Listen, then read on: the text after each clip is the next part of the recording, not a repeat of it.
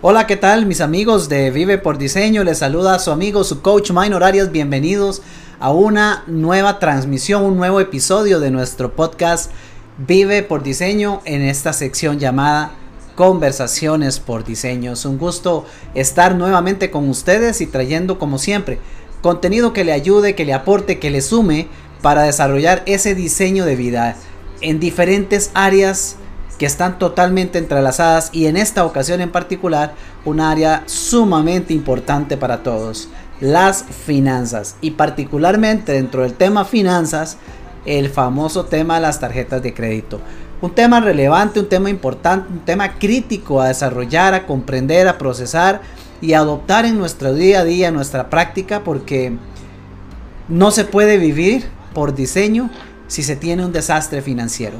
Y si bien el dinero no compra la felicidad, bastante cerca se siente cuando estamos bien con las finanzas. Así que ese es el tema de esta ocasión, de este nuevo episodio. Y para ello tenemos a, a un amigo conocido, un miembro de este equipo, miembro del equipo de Vive por Diseño, uno de nuestros colaboradores en artículos y que ya nos ha acompañado en otras ocasiones por acá en conversaciones, mi gran amigo César Bolaños. César, ¿cómo estás? Bienvenido. Hola Maynor, buenas noches, buenas noches a todos los que están acompañándonos en la transmisión. Yo muy contento de poder venir acá, compartirles a todos un poco sobre este tema que se las trae, un tema bastante interesante que, como bien lo dices vos, para muchas personas puede ser un dolor de cabeza, para otras no tanto, pero un tema que puede ayudarnos a enriquecernos mucho en la parte de finanzas personales. Claro, totalmente. Por ahí escribía yo en el preámbulo de, durante el día de hoy, comunicando un poco acerca de esta conversación, las tarjetas de crédito se han convertido para algunos en, en El Salvador, en una bendición, en una excelente herramienta. Para otros se ha convertido en un completo infierno en la tierra, eh, una completa desgracia si se quiere. Sin embargo, sigue siendo el mismo plástico, sigue siendo el mismo que para unos es bendición y que para otros no lo es. Así que no necesariamente ha de ser la tarjeta, creo yo, sino más bien las prácticas que nosotros hemos adoptado o mal aprendido con respecto al, al uso de estas, ¿no? Al final de cuentas viene a ser una herramienta. ¿Qué opinas, César? ¿Cómo has visto vos ese tema financiero en vínculo a las tarjetas? Totalmente de acuerdo con vos. La herramienta existe y, como cualquier otra herramienta, puede usarse para bien o para mal. ¿Ya? El plástico es el mismo y en las manos correctas va a ser de mucha ayuda, va a ser inclusive para generar ingresos, y en las manos incorrectas va a ser para volverse un infierno, como dices vos, una acumulación de deudas, de estrés, de, de malas situaciones, hasta familiares, por, por, el, por el mal manejo de las tarjetas. Entonces, si bien es cierto, hay mucho, mucho background detrás de esto, mucha programación que traemos de nuestros padres, de nuestros abuelos, ¿verdad? La tarjeta como tal no es mala. En el artículo que publicábamos hace unos días yo lo decía, yo por lo menos crecí escuchando muchas veces que las tarjetas eran lo peor, que nadie debería tenerlas, que los bancos solo quieren sacarnos plata, ¿verdad? Y e inclusive por un tiempo yo también lo creí, y por tener ese tipo de creencias me vi envuelto en situaciones de mal manejo de las tarjetas, ¿verdad? Cuando estaba apenas empezando mi, mi proceso de trabajo y mientras me iba formando, y pues fui presa de lo que por muchos años escuché. Y después de ahí fui aprendiendo y salí adelante, ¿verdad? César, y bueno, ¿y quién no? O sea, yo, yo creo que, que posiblemente la, la menor cantidad de ejemplos sea aquella de quien diga, mira, yo desde que tengo una tarjeta de crédito lo único que he hecho es, es hacer dinero con ella en vez de perderlo. Eh, ese tema, conversemos un poquito de ese tema, porque, porque yo soy otro ejemplo. Eh, yo, yo podría sentarme aquí y, y, y redactarles, no. Es más, podríamos tirarnos la sesión completa y contarles una serie de, de historias de terror con respecto al pésimo uso de las tarjetas de crédito en, en, en mi vida, en mi caso, en algún momento, tiempo atrás. Y, y fue todo un proceso, de hecho, lograr salir de, de ese mal uso, pero, pero en definitiva yo, yo fui uno que cayó presa de, de una mala utilización de este recurso. César, vos que sos programador de, neurolingüístico, contanos un poco de ese background, de, de ese, esas creencias que eventualmente se desarrollan y cómo llegan eventualmente a impactarnos en el uso de un plástico como este. Cuéntanos un poco cómo funciona esto. Claro, ¿qué es lo que pasa? Muchas veces desde niños hay frases que vienen martillando nuestra cabeza, esto es malo, esto es malo, esto es malo, esto es malo, la gente que tiene tarjetas siempre está en problemas, la gente que tiene tarjetas siempre tiene deudas, ¿verdad? Entonces, Dave, hoy por hoy es casi inevitable no recurrir al, al plástico. Es, por el sistema de bancarización en Costa Rica es muy sencillo acceder a tarjetas de crédito y muy útil en muchas cosas. Entonces, este, sí, ya yo acepto la tarjeta, ya yo tengo una tarjeta, pero durante muchísimos años lo único que mi mente escuchó fue, eso es malo, eso es malo, eso es malo, le van a robar plata. No es que me roban plata, ¿verdad? Pero fue lo que escuché. Entonces, de ahí ya llega el punto donde mi cerebro, a nivel inconsciente, se encarga de hacer realidad lo que tanto tiempo escuchó y creyó. ¿Y qué es lo que pasa? Sí, uno comienza a hacer gastos excesivos, a no tener controles básicos de la tarjeta, que eso lo podemos comentar dentro de un rato, ¿verdad? A no saber usarla. Muchas veces, ya sea por orgullo o porque no se nos ocurrió, no buscamos ayuda de alguien que pueda decirme, ok, ¿cómo puedo manejar de una forma sana la tarjeta de crédito? ¿Verdad? Entonces, si durante muchísimos años lo único que escuché fueron cosas negativas y tomo la decisión de aceptar la tarjeta, casi que por programación en algún momento vamos a caer en, en un manejo irresponsable o en un estrés. Te puedo decir que he conocido casos que traen la misma programación y viven en un estrés total de que si fui y yo compré en el supermercado diez dólares, llego a mi casa y pago la tarjeta con los diez dólares porque no puedo tener un saldo en la tarjeta, ¿verdad? Entonces tengo la, el plástico y según yo lo estoy usando de una forma responsable, pero estoy generando un montón de estrés a través de eso, y de eso no se trata. Se trata de utilizarlo de una forma correcta para aprovecharla, usar el instrumento y la herramienta a mi favor, sin que me esté generando este nivel de estrés ni de sofoque, de que tengo que ir a pagarla ya, de que tengo que ir a pagar lo que gasté hoy, ¿verdad? Entonces, mucho es de educación financiera, y mucho es, es de esa parte. Y, y es interesante porque ya ese tema no se queda no se queda tan solo en el, en el factor tarjeta. O sea, estamos hablando de una programación mental en torno al manejo y mi relación con el dinero. Total. Y esta viene a intensificarse cuando alguien llegue y le dice, tome, usted puede ir y comprar lo que quiera, nada más haga así y meta la tarjeta y tráigase lo que quiera, que para eso es y nosotros estamos con usted. Y bien, sí, seguimos insistiendo, es una herramienta, pero, pero si yo no soy consciente de la programación con la que crecí, aunque, aunque crecí en ella, pero si yo no soy consciente de que todas esas frases que de niño me dijeron y demás, o, o incluso la, la carencia que tal vez que tal vez desarrollé o viví siendo niño, siendo joven, y que después queriendo compensarla cuando ya de repente me encuentro recibiendo un salario y digo que ahora sí, ya me puedo comprar todo lo que cuando chiquillo no pude, ya puedo comprarme las tenis que quería, ya me puedo comprar el PlayStation, ya me puedo comprar X, Y, Z, y ahora sí me volví loco me volví loco Exacto. Y perdí el control. Ya, y, y te voy a poner este caso. Imagínate un adolescente diecisiete, dieciocho años que no haya trabajado antes. Entonces lo que manejaba por mes, hablemoslo redondeado, eran si acaso treinta, cuarenta dólares en una familia clase media. ¿Okay? ¿Por qué? Porque no era que disponía de muchísimo dinero. Y si, eso, y si viene, por ejemplo, de una educación eh, técnica, como vos y yo, que a los dieciocho años ya estamos generando un salario.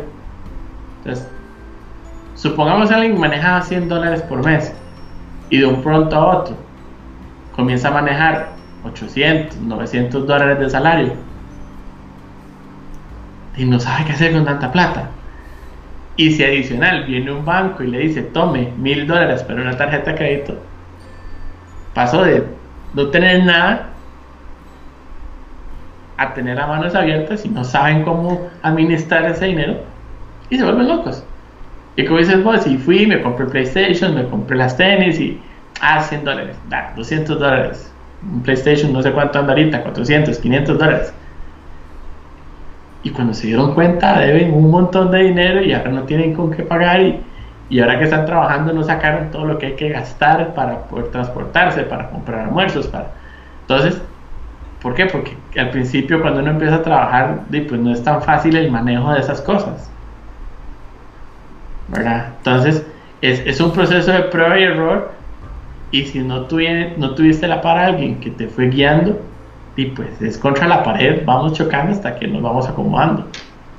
Claro, y es que es el efecto de, es el efecto, recordaba ahora que estabas eh, compartiéndonos esa información, el efecto de, de aquellas personas que incluso se han ganado la lotería y, y después pasan a ser parte de las estadísticas que dicen que alrededor del noventa por ciento de los que se ganan el premio mayor en términos de un año están igual o peor de como estaban antes de haberse ganado el dinero. Y en la tarjeta de crédito pasa, pasa similar. Eh, quizá un año más, menos, no sé, pero termina uno estando ya peor que como estaba antes de tener la tarjeta, porque adquiere una serie de productos eh, innecesarios, valga decirse, en la mayoría de los casos, por un tema, de nuevo, diría yo que de conciencia. La, la mente de alguna manera interpreta, tengo amplitud, tengo cualquier cantidad, puedo utilizarlo a mi gusto. Pero a falta de, mencionaste algo importante, que son controles, y ya casi lo, lo vamos a conversar, a falta de conciencia, a falta de controles, es fácil, fácil, fácil caer, caer en un error. Y, y yo lo veo, yo recuerdo en mi caso muy personal, eh, era facilísimo, yo recuerdo para cuando yo trabajaba por ahí en empresa, eh, pues tenía un salario muy bueno y, y tenía entonces tarjeta, no tarjeta, tarjetas con un crédito bastante elevado. Y entonces era muy sencillo decir, listo, salimos, ok, y, y, y si ya el dinero de, de, del efectivo del mes eh, no, no daba o estaba abajo, no pasa nada, usemos la tarjeta, eh, en todo caso con el pago, entonces se, se pone de acuerdo, perfecto, se actualiza en el pago, pero ya era una compra, y después venía que, mira, me antojé de esto, quiero aquella pantalla, llevémosla de una vez, eso se va pagando y se paga fácil, pero cada compra se ve como si fuera una sola situación y se nos olvida que ya hay quince en fila que ya, que ya había utilizado, ya no eran una, dos y tres, son diez compras de la comedera, el, el, la salida al cine y la pantalla o el play, y, y, claro, entonces cuando nos damos cuenta y volvemos a ver una cosa que da terror muchas veces al que no está llevando buenos controles, vuelve a ver el estado de cuenta y le puede dar un infarto a cualquiera, ¿verdad? Ya hay una acumulación de dinero gastado y ahora sí, vaya, invente a ver cómo lo paga. Exacto, no, y pasa muchas veces, y todavía mencionaste ejemplos de, digámoslo, montos relativamente aceptables, no estoy diciendo que está bien, pero digamos, relativamente manejables, manejables, sí. Que una salida a cenar, que, que te compraste un play, un televisor a plazo, verdad, que no es lo más óptimo, pero digamos que se puede manejar, pero conozco casos, y creo así seguro que vos también, de que, que rico irse para la playa, que rico irme para Cancún, que rico ir a Nueva York, sin tener un cinco en la bolsa, sin tener nada, vámonos, pum, la tarjeta aguanta, y, y vamos a ver, hay bancos que dan tarjetas con límites de veinte mil, treinta mil, cuarenta mil dólares. Correcto. ¿Verdad? Eso es como darle una escopeta a un mono, o sea, de pronto se va a terminar disparando, o sea, Es, es un peligro para mucha gente. ¿Por qué? Porque tal vez su salario sí tiene esa capacidad de, de, de responder por una tarjeta, pero su, su procesamiento, su forma de manejarla no es el mejor. Y llega y dice, no, no, vámonos para Nueva York. Y diez mil, quince mil dólares le metió. Y como dices vos, ya tal vez vienen arrastrando otro montón de compras, tal vez hay un viaje de hace un año que no habían terminado de pagar, o sea, se vuelve una bola de nieve y es gigantesco el, el nivel de endeudamiento. Ahí es donde digo que hay motos que son relativamente manejables, comparado con gente que hace este tipo de gastos irresponsablemente si no tienen con qué pagarlo. Sí, y es complejo, no, si yo, yo he conocido de casos donde eh, se, se está hablando de Ni, ni de cuarenta mil dólares, de montos muchísimo más altos, y no solo en una, sino en varias tarjetas. Eh, de hecho, ese escenario se da muchas veces incluso en empresarios quienes en primera instancia, incluso con tarjetas que son de negocio y que se pueden utilizar a favor, pero que llegan a descontrolarse tratando de solventar bajonazos de ingreso en el negocio, solventar situaciones atípicas, pero que después se convierten en esa gran bola de nieve. César, vamos a saludar por acá a, a los amigos que nos acompañan. Por ahí tenemos claro que sí. a Mariel, que nos acompaña desde Sarapiquí. Saludos, Mariel, qué gusto verte por acá. Rebeca, nuestra estimada Rebeca también por aquí dice saludos a ambos. Tenemos a, a Olga Alfaro que dice hola chicos, este tema muy importante. Saludos y todos. Gran amigo Cagüín por ahí que dice un tema muy interesante que aborda muchos aspectos diferentes. Amigos, saludos. Ustedes que están por acá, compártanos si se sienten identificados, pónganme ahí en los comentarios eh, un like, un corazón, la cara del mono que mencionó César, pónganme algo que diga sí, yo me siento identificado, yo he vivido eso, eh, sé de lo que está hablando, lo estoy viviendo hoy día, cuéntenos, cuéntenos un poco, y si tiene consultas también déjenos saber, y comparta este video, si usted sabe que hay gente que puede este, aprovechar esta situación, esta conversación para mejorar su entorno, no duden en hacerlo. César, a ver, ok, tenemos entonces, y, y para hacer un recuento y que podamos movernos hacia la parte productiva, que sería ahora sí cómo logramos hacer correcciones, pero quiero hacer un recuento para quienes nos están uniendo. Importante entender, importante comprender entonces que el comportamiento que nosotros tenemos a la hora de adquirir una tarjeta está totalmente vinculado a una programación mental que se ha hecho en nosotros desde niños, de acuerdo a nuestro entorno, de acuerdo a las enseñanzas, el manejo financiero que tuvieron en casa, de acuerdo a la carencia o no de artículos, de cosas que eventualmente quisimos, toda esa serie de situaciones, de repente si crecimos en casa en un entorno donde el manejo financiero no era el adecuado, la deuda estaba siempre, el sufrimiento tras la deuda siempre estuvo presente, se contempla como, como el dinero es algo malo o las deudas son, son algo malo, y entonces a final de cuentas el cúmulo de toda esta información por años, valga decirse, está ahí en su mente, está programado, y aunque usted no se dé cuenta, aunque usted crea que usted es quien está dirigiendo el show, en realidad su subconsciente es quien está llevando el control, y de ahí se da que una vez tarjeta en mano sea tan fácil de descontrolarse, de perder la perspectiva y de un día llevarse el gran susto de ver cómo estás estado de cuenta y ahora cómo voy a hacer. Eso es más o menos el recuento, ¿cierto, César? Sí, y, y a otro punto importante, porque no solamente pasa cuando en, en mi, mi crecimiento había demasiadas deudas o un mal manejo financiero, sino puede que hubiera una cabeza de hogar o una pareja, para, para los dos, que eran muy responsables con su manejo financiero, pero que hayan satanizado completamente el tema del crédito. Okay. ¿Verdad? ¿Por qué? Porque muchas veces pasa que no, usted no puede comprarse nada hasta que usted no haya ahorrado lo suficiente, porque usted a crédito no tiene por qué comprar nada. Es exactamente lo mismo, es programación mental. Y entonces escuché toda mi vida que yo no debo tener crédito, no debo tener crédito, no debo tener crédito, y llega y me dan un plástico. Buen punto. Entonces, no solamente es si crecí con, en un hogar de, donde había desórdenes financieros. Yo puedo haber crecido igualmente en un hogar de finanzas sanas, pero si viene esa programación de eso es malo, eso es malo, eso es malo, termina siendo el mismo efecto de que cuando me di cuenta disparé todo. Sí, qué interesante, y, y sí, sí, sí, gracias, porque es un punto fabuloso a mencionar y recalcar. Claro, eh, de repente se sataniza el, la utilización de crédito, y esto puede ser Y esto puede ser tarjeta de crédito, puede ser un crédito como tal de algún otro tipo, tipo de crédito. Eh, y sí es cierto, porque al final de cuentas, sí, si comprendemos lo que ahora vamos a abordar, caemos en la realización de que de hecho eventualmente un crédito puede actuar muy bien a nuestro favor. Es más, la mayoría de empresas operan a base de créditos.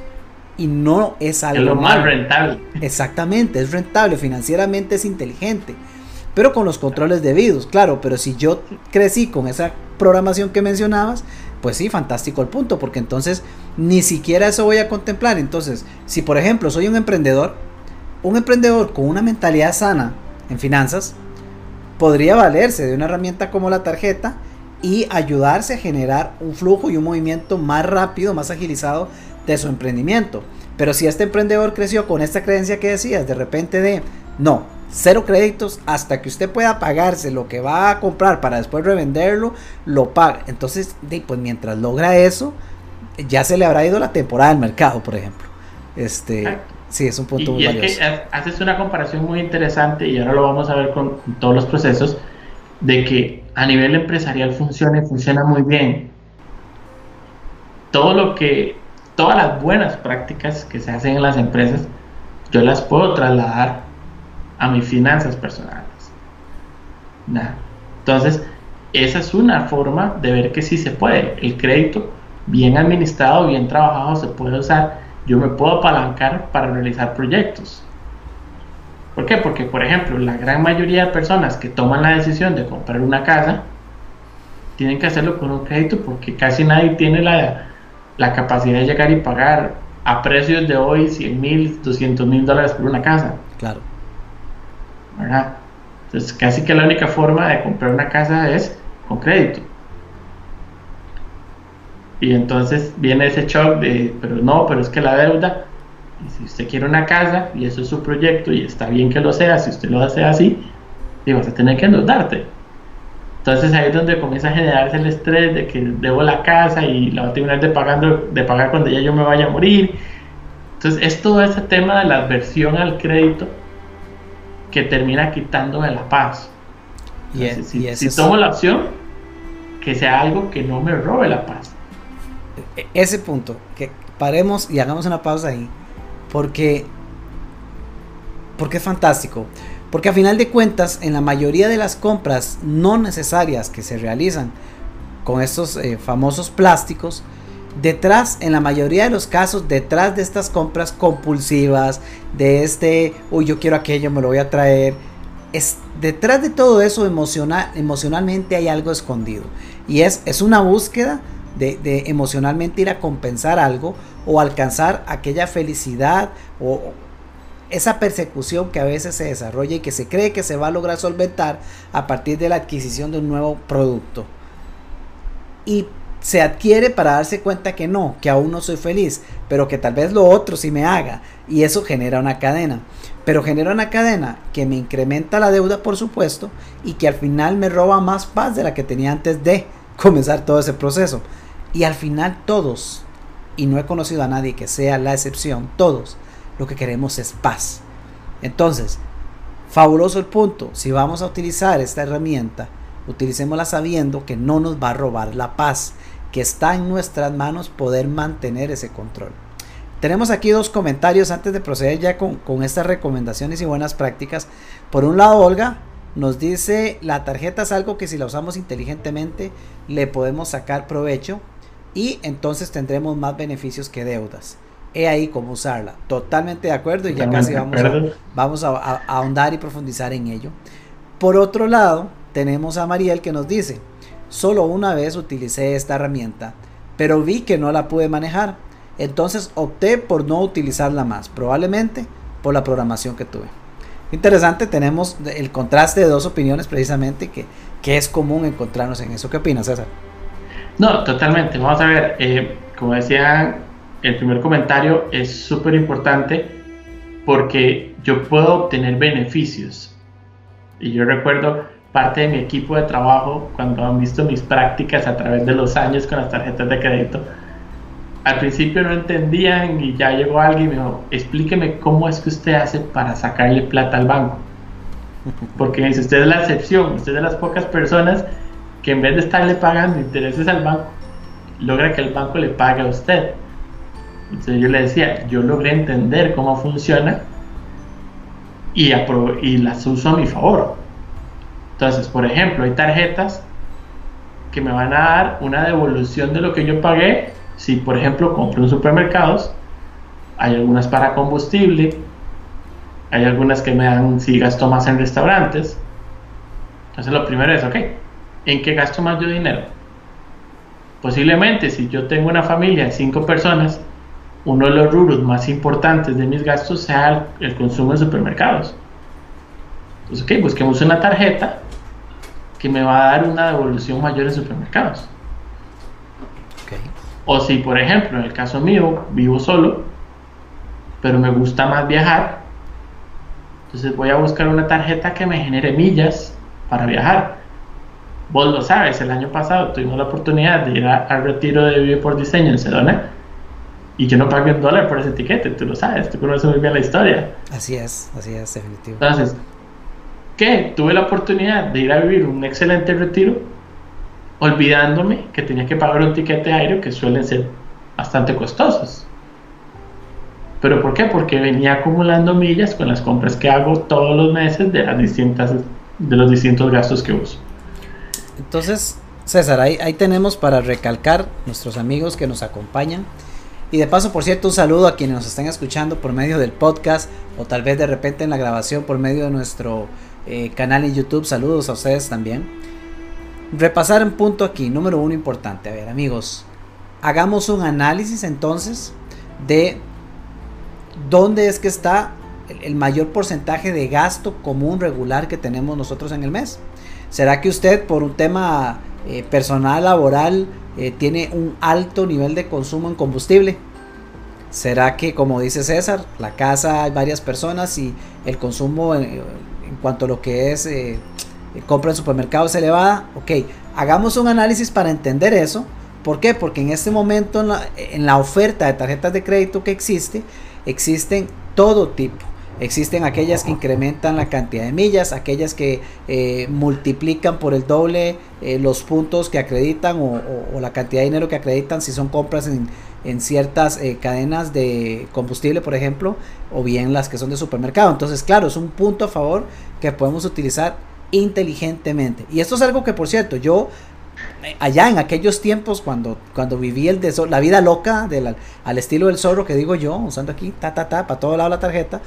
Eso era algo que yo no contemplaba, que con toda esa cantidad de gastos, si yo hubiese, si yo hubiese sabido, porque es que ni siquiera tenía conciencia de eso, que podía simplemente hablar con el banco y elegir y decir, no, pues deme una tarjeta que me genere más puntos en supermercados, pues entonces hubiese acumulado una cantidad importantísima de, de, de dinero que hubiese podido utilizar a favor en, estas, en estos supermercados. Entonces, ya después sí, por ejemplo, ya después yo eventualmente hice, hice cambios en mis tarjetas. Y yo recuerdo que he llegado hasta tener un radio nuevo de carro, por ejemplo, a base de puntos de, de, de compras eh, por, por una tarjeta que tenía en su momento. Entonces sí, punto uno importante, hagan ese análisis en casa, haga su análisis de gastos de la semana y vea a ver dónde le beneficia más, para en vez de ir a pagar con efectivo, si usted tiene el crédito, use la tarjeta, gane los puntos. ¿Y qué seguiría después de esto, César? Después de ahí, bueno, como decía Mariel, a ella no le funcionó y tomó la decisión de cerrar la tarjeta. Ok, eso, eso es una decisión sana. Creo que todos debemos analizarnos y ser conscientes. Pero más allá de eso es, ok, si yo identifico que tengo un problema con el manejo de la tarjeta, puedo buscar cómo corregir ese problema para poder usarla. ¿Por qué? Y aquí es dentro de los puntos básicos cuando yo tengo una tarjeta. En el momento en que yo tengo una tarjeta, lo primero que tengo que saber es cuál es mi capacidad de pago de contado. ¿Ok? Eso es lo primerísimo que yo tengo que saber. ¿Cuál es mi capacidad de pago de contado? Porque eso es lo que me dice es, en tarjeta puedo gastar al mes tanto. Si son cien dólares, si son quinientos dólares, si son cinco mil dólares, no importa el monto. Pero es lo que yo sepa, que me llega al estado de cuenta y yo tengo la capacidad de llegar y pagar el cien por ciento del estado de la tarjeta. César, y hagamos aquí una pequeña explicación. ¿Por uh-huh. qué debo de contemplar que mi capacidad esté basada en el pago de contado y no al revés, llegar y decir, bueno, esta es la capacidad el que tengo, mínimo. cien dólares es mi capacidad, pero el pago mínimo? Hagamos la distinción porque puede ser que este concepto okay. no esté claro en, la, en alguien okay, de la audiencia. Sí. Lo voy a trabajar más adelante, pero no importa, lo adelanto. Pago de contado es, yo pago el monto que dice la tarjeta y no le debo nada al banco. Entonces, si por ejemplo me dieron una tarjeta, por decir cualquier monto, de cinco mil dólares, y yo este mes llegué y pagué mil, gasté mil dólares con mi tarjeta, entonces de los cinco mil que tenía disponibles, tengo cuatro mil porque gasté mil. ¿Ok? Si yo hago el pago de contado, ya no le debo nada al banco y mi capacidad vuelve a los cinco mil dólares. Si yo gasté mil dólares, es muy posible que el pago de contado sea menos de cien dólares. ¿Okay? Entonces yo llego, digamos que sean noventa dólares, le pagué el mínimo, noventa dólares, pero le debo novecientos diez solo de lo que gasté ese mes. Y a partir del día uno, después del corte de la tarjeta, que es otro tema que ya casi vamos a hablar, le debo los novecientos diez más todos los intereses que comienzan a generar esos novecientos diez diarios por no haberlos pagado. Genial. Entonces, la, la diferencia entre pago de contado es no le debo nada al banco. Pago mínimo es un cálculo que hacen los bancos en diferentes formas. Cada banco tiene su, su metodología de cálculo, pero es, y póngale la firma, el pago mínimo es una bola de nieve que te va a caer encima. Y, y, el, y es uno de los grandes beneficios que tiene el banco. Aquí vamos a hacerle una pregunta a los que nos acompañan. Por cierto, eh, saludos a Diego Ramírez, que por aquí nos comenta también. Dice, yo he viajado mucho usando millas de la tarjeta, es un éxito, dice Diego. Excelente, ah. excelente, eso, eso es una excelente práctica. Una consulta para todos que nos acompañan por acá, solamente la respuesta es sí o no. ¿Conoce usted cuánto es el porcentaje de interés que le cobra su tarjeta? ¿Sí o no? Eso es todo lo que queremos saber. Muy buena pregunta, casi nadie sabe. Muy buena pregunta. Va, va, vamos a ver qué nos responden. Sí, acompáñenos y nos ayudan, solamente sí o no. ¿Conoce usted cuánto es el porcentaje de interés que cobra su tarjeta? Por acá, eh, saludos a Erika Murillo, también nos comparte un, un comentario, dice, los grandes problemas con las tarjetas de crédito son los gastos hormiga, ejemplo, los, los cafecitos que consumimos por antojo, que una repostería, ese tipo de consumo genera una suma importante en los estados de cuenta. Muy, muy valioso eh, tu comentario, Erika, totalmente certero. Una vez recuerdo tener una, una conversación con, con un amigo y, y pasando por problemas financieros y haciendo un análisis y un recuento de, de cómo era su día, y de, su, su día a día y en cuanto a lo que eran sus gastos. En el día consumía alrededor de cuatro cafés de una marca por ahí conocida para no mencionarla, eh, al día, al día, y, y usualmente la compra era en, en crédito. Entonces, claro, pero un café que cuesta, no sé, cuesta dos mil colones o no sé, tres mil colones, eh, es poco, pero, pero eran tres, cuatro cafés diarios y con tarjeta de crédito, ese gasto hormiga se puede volver, se puede volver un tema.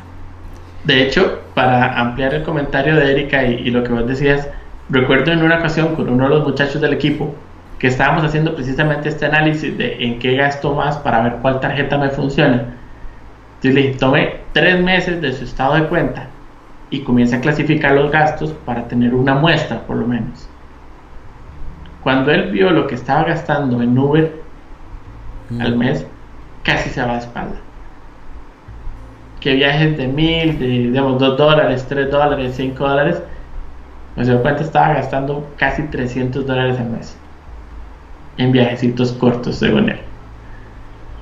Entonces, Minus. viajes muchos que pudo haberse evitado o por vago, porque era caminar un kilómetro, que tampoco es hacer una maratón, ¿verdad? O que pudo haber tomado un transporte público más económico y haberse evitado mucho sobre. Desde ese día él lleva un control exacto de cuánto está gastando en ese tipo de gastos de Uber, porque no lo había dimensionado, no se había dado cuenta cuánto dinero era. Entonces esos gastos hormiga que mencioné, Erika, son fundamentales para el manejo de las tarjetas. César, y por acá tenemos algunas respuestas, ya nos dicen que eh, un par de respuestas que sí. Por aquí eh, Olga nos dice que, que no lo sabe, pero, pero es porque espera nunca tener que pagar de más. O sea que, que okay. trata de ir al, al momento y al día, bien. Al contado. Eh, de hecho, Diego, hasta, hasta el monto nos da en colones y en dólares de cuánto es cuánto es el, el, el monto o el porcentaje que tiene con respecto. Y son, y son buenas tarjetas porque no están tan altos los porcentajes por lo que estoy viendo acá. Ok, ok, genial. Entonces, ese es un detalle importantísimo, importantísimo. ¿Cuánto, cuánto es el porcentaje? Yo recuerdo que en una ocasión, eh, también en esas, en esas historias de terror, una de las tarjetas que tenía era una American Express y yo no te, yo simplemente la tenía, yo no tenía la más remota idea de cuánto era el porcentaje que me cobraban en esta tarjeta. Y cuando un día lo descubrí comparado con otras que tenía por ahí, casi me da algo, porque el, el porcentaje era, era demasiado. Y claro, eso es, esos son eh, como esos gastos hormigas, porque ese porcentaje más elevado son, es, es como tener un tubo con, con una fuga. O sea, es gota y gota y gota, pero después vaya a ver cuánto le sale el recibo de agua, ¿verdad? Era similar. Perfecto. Entonces, importantísimo ese detalle. Gracias, amigos, que nos están compartiendo la información. Eh, saludos a José Manuel Bustos, que se nos unió recientemente. Un abrazo, César. Entonces, punto uno, capacidad de pago de contado. Ahora, ¿qué, qué más? Fecha de corte. Ok. Súper importante tener claro cuál es el día en que mi tarjeta corta. ¿Por qué? Porque yo puedo jugar, llamémoslo así, puedo utilizar las fechas de corte a mi favor. Entonces, por ejemplo, y, y voy a hacer la explicación de los dos conceptos, fe, fecha de corte y fecha de pago, tanto de contado como mínimo. Usualmente en Costa Rica las tarjetas cortan y te dan quince o veintidós días para pagar. Entonces, si por ejemplo yo sé que mi tarjeta corta el quince, voy a tener que pagar el treinta de ese mes. Entonces, yo puedo decidir, por ejemplo, ir al supermercado el catorce o el mismo quince. Bueno, por ahorita estamos en mayo. Yo puedo escoger ir al supermercado el quince de mayo y voy a tener que pagar el treinta de mayo, ¿verdad? Pero si yo sé que mi tarjeta corta el quince y no hay nada que sea en extremo necesario, me puedo esperar y voy el dieciséis de mayo. Un día de diferencia quiere decir que lo que yo compré el dieciséis va a cortar hasta el quince de junio y lo tengo que pagar hasta el treinta de junio. Importantísimo. El simple hecho de que yo sepa cuándo mis tarjetas cortan me da la oportunidad de escoger cuál día hago las compras y manejar los plazos para poder pagarlas. Entonces es súper importante manejar la fecha de corte, porque así yo sé que, salvo situaciones que no pueden esperarse, yo puedo jugar con un mes más de plazo para pagar y pagar de contado. O sea, claro, no estoy diciendo que me estoy endeudando ni que estoy pagando intereses, no, sigo pagando de contado con solo el hecho que yo mueva mi compra eh, uno o dos días, porque sé cuándo es que corta. Si yo nada más me espero que me llegue el correo del estado de cuenta de yo fui, gasté y compré y nunca supe cuándo era el corte. Claro. Y aquí, aquí ya se suman dos factores, porque si, si no conozco cuánto es el porcentaje de, de interés de mi tarjeta, no estoy jugando con el pago de contado y juego con los mínimos. Tras de eso no conozco la fecha de corte y, y podría haber extendido el plazo para entonces poder pagar, y no lo hago, simplemente compro porque sí. Entonces ya estamos sumando tres variables que indudablemente nos están haciendo la, la carga y el agobio muchísimo, muchísimo más grande. Por acá, exacto. César, quiero saludar también a, a nuestro amigo Gustavo Romero, miembro también de Vive por Diseño, que nos está viendo desde Salud, la Gustavo. Transmisión. Eh, también tenemos por aquí algunos eh, comentarios. Eh, saludos también a Sergio Barquero, que nos acompaña por acá, a Max Quesada, que también nos comparte por aquí cuánto, cuántos son los montos eh, que corresponden porcentaje. A su tarjeta. Eso es, los porcentajes. Kawin nos dice: es importante revisar las fechas de corte y de pago frecuentemente, ya que depende del mes. Puede que estas cambien uno o dos días antes o después. Esto puede evitar cargos administrativos innecesarios. Bueno, totalmente, totalmente es importante, pero es eso. Soy consciente y sé cuándo cortan mis tarjetas. Uh-huh, correcto. Para quien no tiene una idea de eso, otro punto acá también que comenta Sergio Barquero, el, el tema de los seguros. Ajá. ¿Verdad? Y con esto de los seguros, voy a ser muy honesto con todos los, a como he escuchado historias que ha sido una salvada haber tenido la tarjeta asegurada. Conozco historias de terror de gente que, teniéndola asegurada, igualmente tuvo que asumir cargos importantes. Entonces, yo personalmente no voy a a decirle sí, tiene que tenerla asegurada, o decirle no, no la asegure del todo. Creo que es un tema más de decisión de cada persona y de qué tanto se quieren arriesgar a. Yo particularmente, si les digo, yo sí las tengo aseguradas, pero no pongo las manos en el fuego por el seguro de ninguna tarjeta, porque he visto de todo en distintos bancos, ¿verdad? Yo la utilizo asegura, asegurada más que todo por un tema de tranquilidad, de lo que hablamos ahora, de la paz que me da a mí manejar un seguro. Uh-huh, claro. ¿Verdad? Pero sí les soy muy honesto y no pongo las manos en el fuego ni porque sí ni porque no, porque he visto de todo en los dos lados. Okay. Y bueno, eh, para continuar hablábamos capacidad de pago de contado, fecha de corte, fecha de pago de contado, fecha de pago mínimo. Y otro de los puntos que súper importante con las tarjetas es que puedo comprar a plazos sin intereses, que puedo comprar a plazos con intereses menores, y en qué me endeudo con la gente que no paga de contado. Ya, y acá voy a aprovechar a, a mencionar un comentario que nos acaba de compartir este Max Casada, porque creo, creo que viene de la mano con, con, con, con el tema al cual vas. Dice Max: cuidado con la compra tasa cero por ciento, un atraso, de, un atraso le carga intereses eh, de todo el financiamiento. Sí, eso es parte de las, del tema de los, de los plazos y las tasas cero. Okay. Si por ejemplo, eh, no sé, viene un artista internacional y las entradas son un poco más caras, pero yo quiero ir a una muy buena entrada, y pues tengo la opción de comprar a, a tres meses o a seis meses, dependiendo del banco. Pero si yo me atrasé, como dice Max, en una cuota, me cobraron los intereses de toda la compra del tiquete, no solo de esa cuota. Qué interesante, ¿verdad? Detalles que posiblemente la mayoría no son conscientes o somos conscientes. Exacto. Pero sí resulta muy práctico, si yo soy un, una persona con finanzas sanas, que yo diga: mira, si compro la entrada a tres meses o a seis meses, puedo ir a una muy buena localía y mi flujo de efectivo no se vio tan golpeado a que si yo hubiera pagado la misma entrada, todo es contado. Entonces, puedo hacerlo, y puede que tenga la plata para hacerlo de, de cash, pero qué tanto quiero mover en mi flujo,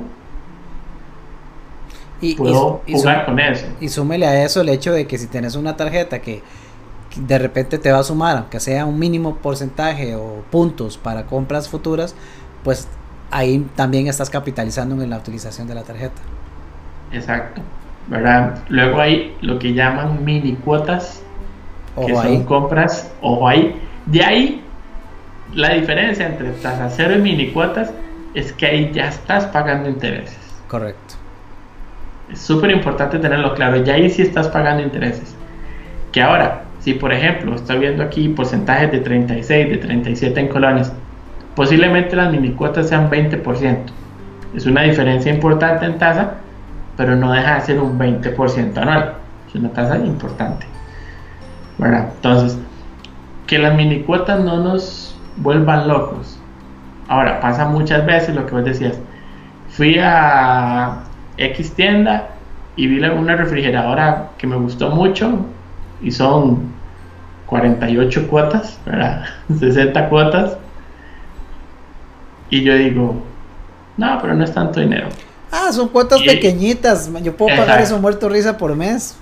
Saca la y suma. Dentro de dos meses vi el televisor de cincuenta y cinco pulgadas, de setenta pulgadas, cuatro K, y métale otra cuota. Y que después me encontré la computadora que quería comprarme desde hace un montón, y, y métale otra cuota. Sea tasa cero, sea mini cuota, sea pago mínimo, cuando te das cuenta es una bola de nieve de puras mini cuotas, y tenés que sacar casi todo tu salario para pagar las mini cuotas. Claro. Entonces, ojo con esos pequeños pagos que vamos acumulando en la tarjeta. Y, y, aún, y, y aún si es solo una, César, porque, eh, a ver, si, si, es, si es que de repente es una necesidad inminente y, y la minicuota me puede salvar la tanda porque me urge ir a comprar, ok, bien, y ya, ya sabemos que se va a ir a pagar un porcentaje, pero si hacemos ese cálculo frío de analizar y decir: ok, ¿cuánto cuesta este producto? Eh, si lo compro al contado, ¿cuánto, cuánto cuesta si lo compro cash? ¿Cuánto co- cuesta si lo compro en mini cuotas? Si lo proyecto a tantos meses con el porcentaje que está incluido, ¿cuánto me va a salir costando ese producto? y te vas a dar cuenta que estás pagando una suma bastante importante de dinero adicional a raíz, claro, de, de ese crédito que, estás, que te están dando. Ahí el punto de evaluar, bueno, realmente es algo que vale la pena, que amerita que vaya y compre ya y que lo compre en mini cuotas, eh, así sea una sola compra, pero importante eh, evaluarlo. Y César, antes de que se me olvide, quiero comentar algo, eh, porque uh-huh.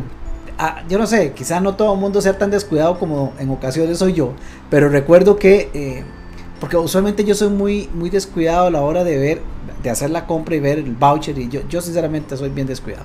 Yo hago la compra y firme y firmo. Por dicha no me ha tocado firmar montos más grandes de lo que correspondía, pero sí me pasó en una ocasión que llegué a hacer una compra, intencionalmente quería la compra y, y hablé con el vendedor específicamente para decir, ok, es tasa cero, cero, sí, tasa cero, genial, tasa cero, sí lo compro, y lo compré, y, y listo, yo nada más firmé, no validé, no revisé nada, y después cuando llegó el mes, resultó ser que no me lo procesaron tasa cero, me lo procesaron mini cuotas.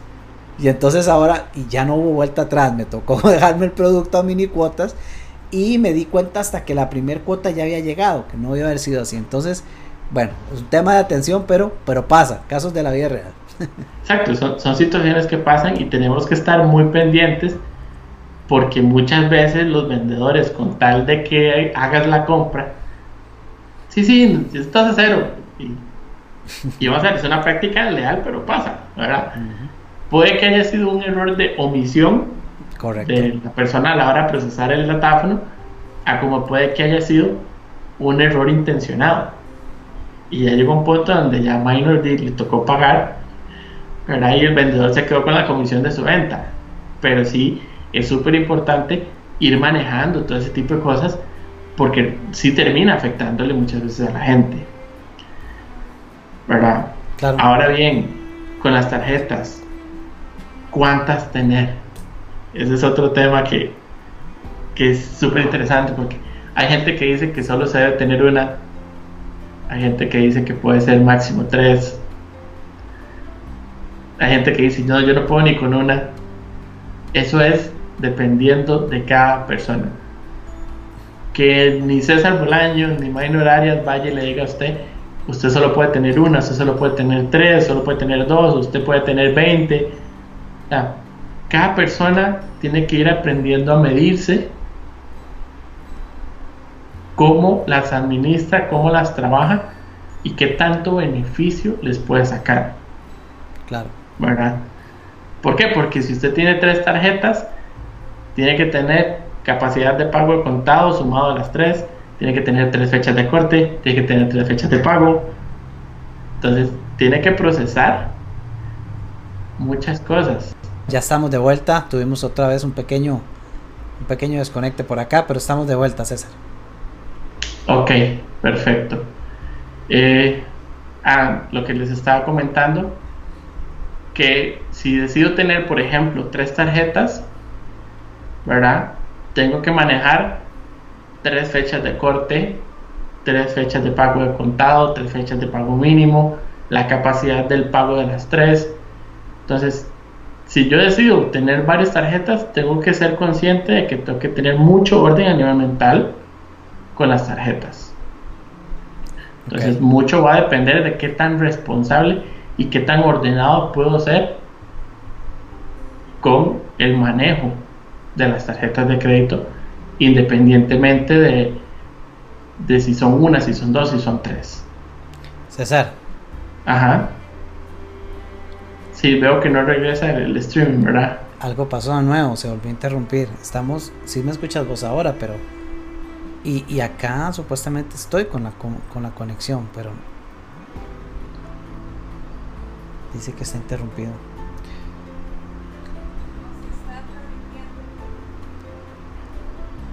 Ok, César, creo que estamos, creo que seguimos en vivo. Continuemos. Eh... Que al menos a mí, acá no se ha interrumpido la transmisión, parece que sí estamos. Sí. Sí. Sigamos adelante, parece que sí, César. Ok, perfecto. Entonces, ese punto es súper importante. Ahora, eh, por ejemplo, Cristian, Cristian Arreta, saludos a Cristian Arreta de Estados Unidos. Ajá. Nos comenta algún consejo para negociar el costo anual de mantener la tarjeta. Bueno, Cristian, no sé cómo funciona en Estados Unidos porque nunca he tenido una tarjeta de allá, pero sí te puedo decir que por lo menos acá en Costa Rica, cuando uno demuestra que es un consumo racional, que hace los pagos bien, yo puedo llegar y decir, voy a cerrar la tarjeta si no me quitan este cobro anual. Y con solo que yo les diga que yo voy a cerrar la tarjeta, me lo, me lo reversan. Hay muchísima gente que no se fija y le hacen el cargo anual. Y recuerdo una vez con una tarjeta que me quisieron cobrar cien dólares de anualidad. Y bueno, se lo cobraron a la persona equivocada, evidentemente, ¿verdad? Y tuvieron que reversarlo, pero me imagino que a muchísima gente le han hecho ese tipo de cobros y no se dan cuenta. Sí, sí, sí, totalmente. Sí, sí, y a mí me pasó igual que a vos, César. Este, en algún momento, y, y recientemente me he percatado que parece ser que ese monto lo están, lo están, ya no lo están incluyendo en algunos casos, pero sí es importante ser conscientes y tenerlo presente, porque a mí me pasó de la, me pasó de la misma manera. Eventualmente tuve que hacer pagos de anualidades que después se pudieron negociar. Sí, Maynor, nos escriben por acá que dice que no se escucha, que fue la señal. Pero seguí adelante, creo que esto fue hace hace, hace, hace poco, sí, volvió a interrumpirse, pareciera ser, pero creo que nosotros todavía estamos transmitiendo en el feed. Ok, perfecto. Entonces sí, este, Cristian, para responder a tu pregunta, no sé cómo funciona en Estados Unidos, yo soy muy honesto, pero por lo menos acá en, en Costa Rica, lo que yo sí he hecho con algunos bancos, ahora sí dice que finalizó. Creo que se cayó, Maynor, la, la transmisión.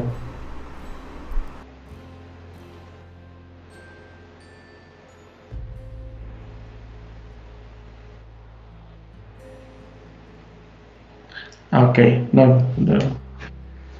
Sí, en, en Facebook sí dice que se cayó, o sea, que terminó. Ah, no, aquí arrancó otra, abajo.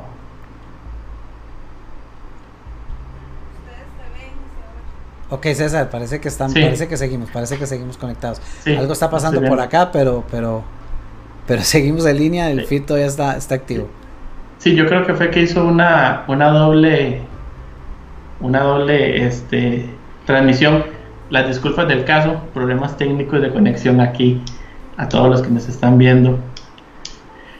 Pero eh, para contestar la pregunta de Cristian, o más bien si alguien nos dice dónde se quedó para, para retomar un poco, pero Cristian preguntaba en la transmisión anterior que cómo hacer para negociar las, las anualidades.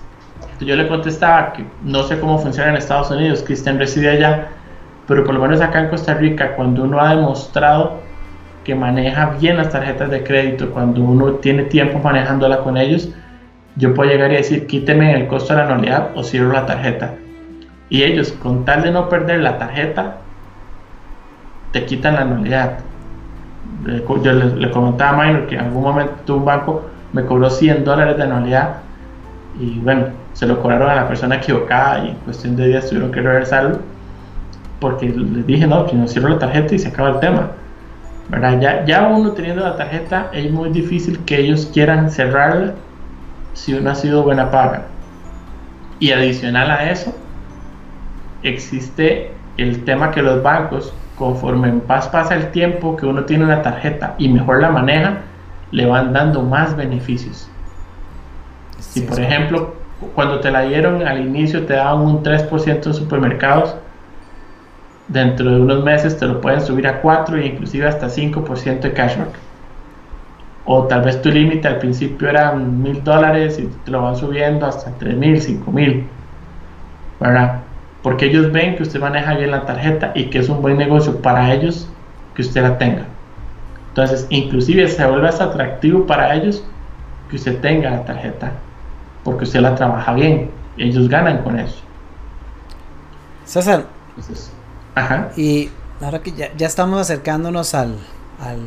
al cierre de la transmisión, César, algunas recomendaciones finales, particularmente teniendo presente que estos días, lamentablemente, eh, precisamente a raíz de, de todo lo que está sucediendo con la pandemia, eh, sabemos, y, y por experiencia lo sé a nivel internacional con diferentes eh, personas, conocidos, que el tema trabajo se está impactando, y esto está haciendo que personas que estaban activas, que eventualmente han tenido que cesar labores o, o han prescindido sus servicios, pero continúan con las tarjetas, el tema se vuelve complicado, hay un tema de necesidad y ya es altamente probable que estos días se presten para un mal manejo. Si resumimos lo que hemos venido compartiendo y podemos ayudar a hacer un poco más de conciencia en torno a esto durante estos días, ¿qué consejos podrías compartirnos, César? Okay, lo primero es analicemos qué gastos son realmente necesarios y cuáles gastos puedo evitar. Eso es de las primeras cosas que podría decir. Es cierto, lamentablemente la situación de, de la pandemia ha hecho que muchas personas vean reducida su capacidad de ingresos o inclusive del todo no estén teniendo un ingreso. Entonces lo primero es analizar, ok, ¿cuáles gastos son realmente necesarios? ¿Cuáles gastos puedo ir recortando? Eso sería lo primero, hacer un análisis honesto, si es en mi familia, con mi familia, si soy solo yo, sentarme y hacer números. ¿Por qué? Porque de, en tiempos de vacas flacas hay que ajustarse a lo que se pueda. ¿Por qué? Porque no es que, sí, perdí el trabajo y todo lo pago con tarjeta y algún día pagaré cuando vuelva a tener trabajo. En, otra, en, otras, palabra, puede... en otras palabras, perdón que te interrumpa, pero... Pero aterrizando esta idea que es sumamente importante, si esa es su situación, si esa es su condición, no pretenda mantener su estilo de vida apoyándose en las tarjetas de crédito. Totalmente. Analice, reduzca, baje a lo básico y mínimo y trate de jugar, si tiene ingresos, aunque sean parciales, pues trate de jugar con ellos, recordando aquella recomendación que César nos decía. Analice cuánto es el disponible que usted tiene para pago de contado y no debería excederse de ello, pero no, por ninguna razón, no acuda a su tarjeta para mantener el ritmo de vida que traía antes de tener este impacto financiero. Totalmente, o sea, yo no puedo mantener un estilo de vida a punta de tarjetas. Todas las personas que han pasado por ahí, o, o voy a utilizar el término correcto, hemos pasado hemos. por ahí, ¿verdad? En algún momento pasé por ahí también. Terminamos viendo que fue un error. Entonces, eh... y lo comentábamos ahora antes de iniciar la transmisión, Maynor y yo, eh, creo que una de las ventajas de poder venir a hablar de un tema tan rico como las tarjetas de crédito es porque ya pasamos por ahí, ya nos dimos cuenta de lo que fue el mal uso y también vimos que se puede salir, cambiar el patrón de comportamiento y ahora aprovechar y sacar ventajas y beneficios de la tarjeta. Entonces, que alguien venga y me diga a mí, es que es imposible manejar bien las tarjetas, yo le voy a decir no, ya yo estuve donde se maneja mal y estoy donde se manejan bien y sé cómo se pueden hacer de las dos formas, okay. ¿Verdad? Entonces, como lo dice usted, es, tengo que ser consciente que no puedo mantener un, esta, un estilo de vida a base de la tarjeta. Luego, otra recomendación es hablen, vayan a los bancos. mm. ¿Por qué? Hoy por hoy muchos de los bancos están haciendo arreglos de pago, que están condonando o, o extendiendo el plazo para el pago mínimo de las tarjetas. Entonces, si usted está en una situación donde sus ingresos se vieron reducidos, levante el teléfono, llame al banco, porque no es lo mismo que yo a Maynor le daba dinero y yo llame a Maynor, mira Maynor, estoy en esta situación, necesito que me ayudes, que me des tiempo, a que yo me le pierda a Maynor, no le conteste llamadas, no le conteste mensajes, porque Maynor evidentemente se va a molestar de que tras de que le debo no le estoy dando la cara. Pero si yo por iniciativa mía fui, busqué a Maynor y yo, mira Maynor, estoy pasando por esto, necesito que me ayudes, la actitud de Maynor va a ser mucho más llevadera, porque Maynor va a decir sí, tal vez no me va a pagar ya todo lo que me tiene que pagar, pero está buscándome para a solucionar la, la situación. Lo mismo funciona con los bancos. Entonces, cuando ustedes tengan problemas de pagos, llamen, busquen a los bancos, y los bancos tienen gente que se dedica a eso, a hacer arreglos de pago. Tampoco es que le van a perdonar la deuda ni, ni que voy a hacerlo a, a pajitos de polaco, como decimos en Costa Rica, pero sí existe la opción de que yo vaya y busque arreglar las cosas, y va a ser mucho mejor que yo busque al banco a que sencillamente deje de pagar, porque en algún momento viene la bola de nieve y va a ser mucho más fuerte. Así es, César, y voy a sumarle a esto um, algo, algo que creo importante, y me gustaría incluso ver qué opinas vos. Uh-huh. Estos días, al menos en Costa Rica, claro, porque sé que la situación de repente no será la misma en diversos países de donde nos acompañan, pero en Costa Rica eh, las instituciones bancarias llegaron a, durante este tiempo de pandemia al menos, a generar un, un digamos que un acuerdo especial en el cual se está haciendo una pausa en el cobro de créditos y demás, eh, tal vez no necesariamente tarjeta de crédito, pero quiero traerlo a colación en este caso, créditos per se, en donde están haciendo una pausa y están haciendo, no sé, dos, tres meses de pausa en los cuales no tenés que hacerte el pago de tu mensualidad a raíz de lo que está sucediendo. Y, y lo traigo a colación porque de repente me parece a mí, al menos, que si el banco como tal no está ejecutando los cobros, como usualmente lo hace, está condonando, no está condonando la deuda, la está, está haciendo un impas durante este lapso de tiempo para que después se retome el pago. Lo que creo, al menos quisiera poner acá en la conversación, César, es, ok, si yo sí tengo la capacidad de mantenerme haciendo los pagos, pero el banco fue quien decidió hacer esa pausa sin paz, de no cobrar en estos meses, diría yo que la recomendación es una de dos: o ejecute el pago de todas formas, o al menos asegúrese de no utilizarlo para hacer fiesta, guárdelo para cuando más adelante tenga que ponerse al día. Claro que lo que van a hacer es extender el plazo del crédito, pero es un dinero que si está al alcance y se puede utilizar, ¿vos qué recomendás? Ok, vamos a ver. Eso va a depender de cada situación y de cada, cada persona. Lo primero es, si usted no ha tenido una reducción en sus ingresos y, y usted ve que la situación familiar normal no se puede, no se está viendo afectada en este momento, lo ideal es que haga el pago. ¿Por qué? Pues si por ejemplo son tres meses que no ejecuto el pago, al plazo final le voy a tener que extender tres meses. Si Correcto. Es un crédito, por decirte algo, a tres años, yo sé cómo estoy hoy, pero no sé cómo voy a estar financieramente dentro de tres años. Y resulta que tal vez cogí esa plata para gastarla en cualquier tontera, y dentro de tres años mi situación puede cambiar y voy a necesitar haber hecho ese pago, y yo digo, puña, hubiera pagado cuando tenía el dinero, ¿verdad? Entonces, si su capacidad de ingresos no se ha visto reducida, mi recomendación es, haga los pagos igualmente. ¿Por qué? Porque el principio de toda deuda, entre más rápido la logre pagar, sin generar grandes golpes al flujo efectivo, mejor. Claro. Eso por un lado. Y por el otro es, analice su situación. ¿Por qué? Porque si por ejemplo, ok, yo supongamos que en este momento no se ha visto impactado mi, mi ingreso, pero yo sé que mi empresa está pasando por una situación difícil y no sabemos qué va a pasar dentro de unos meses con, con el tema del trabajo, guárdelo, pero guárdelo en sentido ahorro por si sucede algún inconveniente. Uh-huh, claro. ¿Verdad? Guárdelo del sentido no existe. Exacto, guárdelo de que no fue que lo, de que lo cogí y me, lo, me fui para la playa con mi familia por eso, no.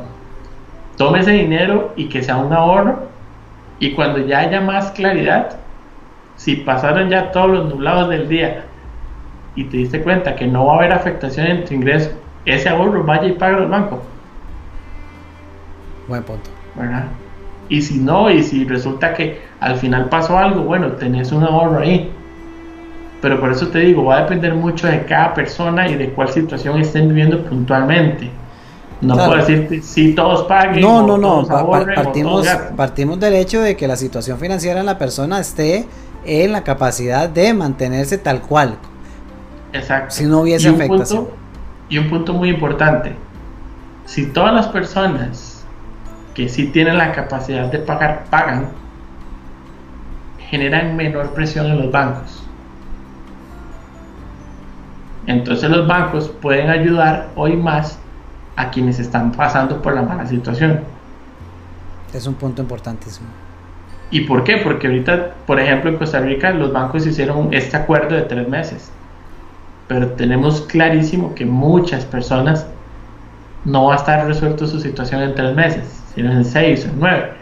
Entonces, si todas las personas que sí pudieron pagar, pagan, el banco va a sentir menos presión y podría ayudar a estas personas que van a ocupar un poco más de meses en acomodarse. Y por el principio básico de ley de compensación, si yo hice mi parte bien, en algún momento, de alguna forma, va a regresar a mí. Así es. Pero si yo digo, no, a todo el mundo le está perdonando el préstamo, no es que se lo están perdonando, pero mucha gente lo puede ver así, yo me voy a dejar la plata y fui y la gasté en cualquier cosa, y puede que termine afectando a alguien. ¿Por qué? Porque los bancos viven de ganancias, como cualquier empresa. Entonces imagínense que nadie, absolutamente nadie, pague en tres meses a los bancos, se descapitalizan. Sí, sí, sí, estamos de acuerdo. Es una, ¿y qué es lo que van a tener que hacer? Van a tener que ir a salir a cobrar más y a ver cómo logran volver a capitalizarse. Pero si la mayoría de gente que sí pudo pagar hace el pago, el banco no se descapitaliza, no siente esa presión y puede favorecer más a la gente que va a ocupar no tres meses, sino seis meses, nueve meses o hasta un año para lograr estabilizar su economía, porque esta situación sabemos que no es un tema de tres meses. Bien, César, agradecerte, César, este, agradecerte y agradecerle a todos los que nos han acompañado. A ver, amigos, ustedes que están aquí todavía con nosotros, regálenos un corazón, un like, un, un algo, regálenos. Ahora hay un muñequito nuevo ahí en los iconos, eh, regálenos uno de esos si les gustó lo que hemos compartido, si hace sentido. Esperamos que, que esta información realmente sea de valor. Sabemos que el tema financiero en estos días es definitivamente un tema de suma importancia. Eh, la situación actual, Eh, de alguna forma, para muchos es o llegará a ser apremiante, y, y si para usted no lo es, tengamos la precaución del caso, no caigamos víctimas de la ignorancia, porque la ignorancia no se puede aceptar como excusa. Y en este caso se ha compartido información relevante, ya lo saben. Si usted no sabe cuál es el porcentaje eh, de, de interés de su tarjeta, corre a averiguarlo, corre a averiguar cuál es la fecha de corte de su tarjeta para que sepa jugar con ello. Gracias por ahí, Kawin, a los que nos están regalando esos esos esos esos iconos. Ese yo no sé ni cómo se llama ese icono abrazando el corazón, pero creo que me interesa. Que me interesa, bueno, como se llame el icono, pues bienvenido sea a todos los iconos que nos quieren regalar. Este, ya lo sabe, averigüe cuál es el porcentaje de interés en su tarjeta o tarjetas. Dos, averigüe cuál es su fecha límite, su fecha de pago límite, y asegúrese que usted está en capacidad de hacer el pago de contado de su tarjeta o tarjetas. Y si no es así, comience a poner eso en orden, porque jugar con los pagos mínimos significa estar perpetuando la deuda quién sabe por cuánto tiempo y quién sabe qué impacto financiero le puede generar a usted. Exactamente. Eh, de mi parte, pues nada, agradecer a todos los que estuvieron participando. Eh, todos los aportes realmente nos, nos ayudan y hacen más dinámica la conversación. Maynor, de nuevo, gracias por, por invitarme, y sabes que yo feliz de, de poder compartir con todos ustedes y darles estos pequeños tips o, o consejos para una, un manejo más sano de sus tarjetas de crédito. Fabuloso, César, realmente agradecido por tus aportes, por los eh, blogs que compartes con nosotros. Amigos, si no han leído el blog, pueden ir a buscarlo en nuestro sitio de Vive por Diseño. Por cierto, les cuento que estamos remodelando el sitio, así que ahora estamos estrenando eh, página de entrada en nuestro sitio. Denle un, denle un vistazo y nos comparten qué les parece. A quienes nos acompañan en el podcast, gracias también por ser miembros de Vive por Diseño. Acompáñenos por acá en vivo, compartamos en nuestras transmisiones cada martes. Saludos a cada uno de los que nos han acompañado. César, espero que pronto nos volvamos a encontrar por acá. Y claro que sí. Recuerden que la vida es muy bella como para no vivirla por diseño. Vivirla por diseño implica muchas áreas de nuestra vida. Finanzas es una de ellas. Gracias por estar acá y felicidades, porque se está regalando la oportunidad de encontrar cómo hacer esos pequeños giros en cada una de esas diferentes áreas que pronto le va a estar teniendo, viviendo ese diseño de vida que usted tanto desea. Les saluda su amigo y su coach, Maynor Arias. Muchas gracias.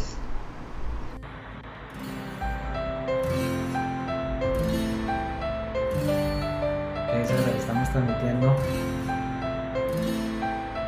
el clip, estamos en...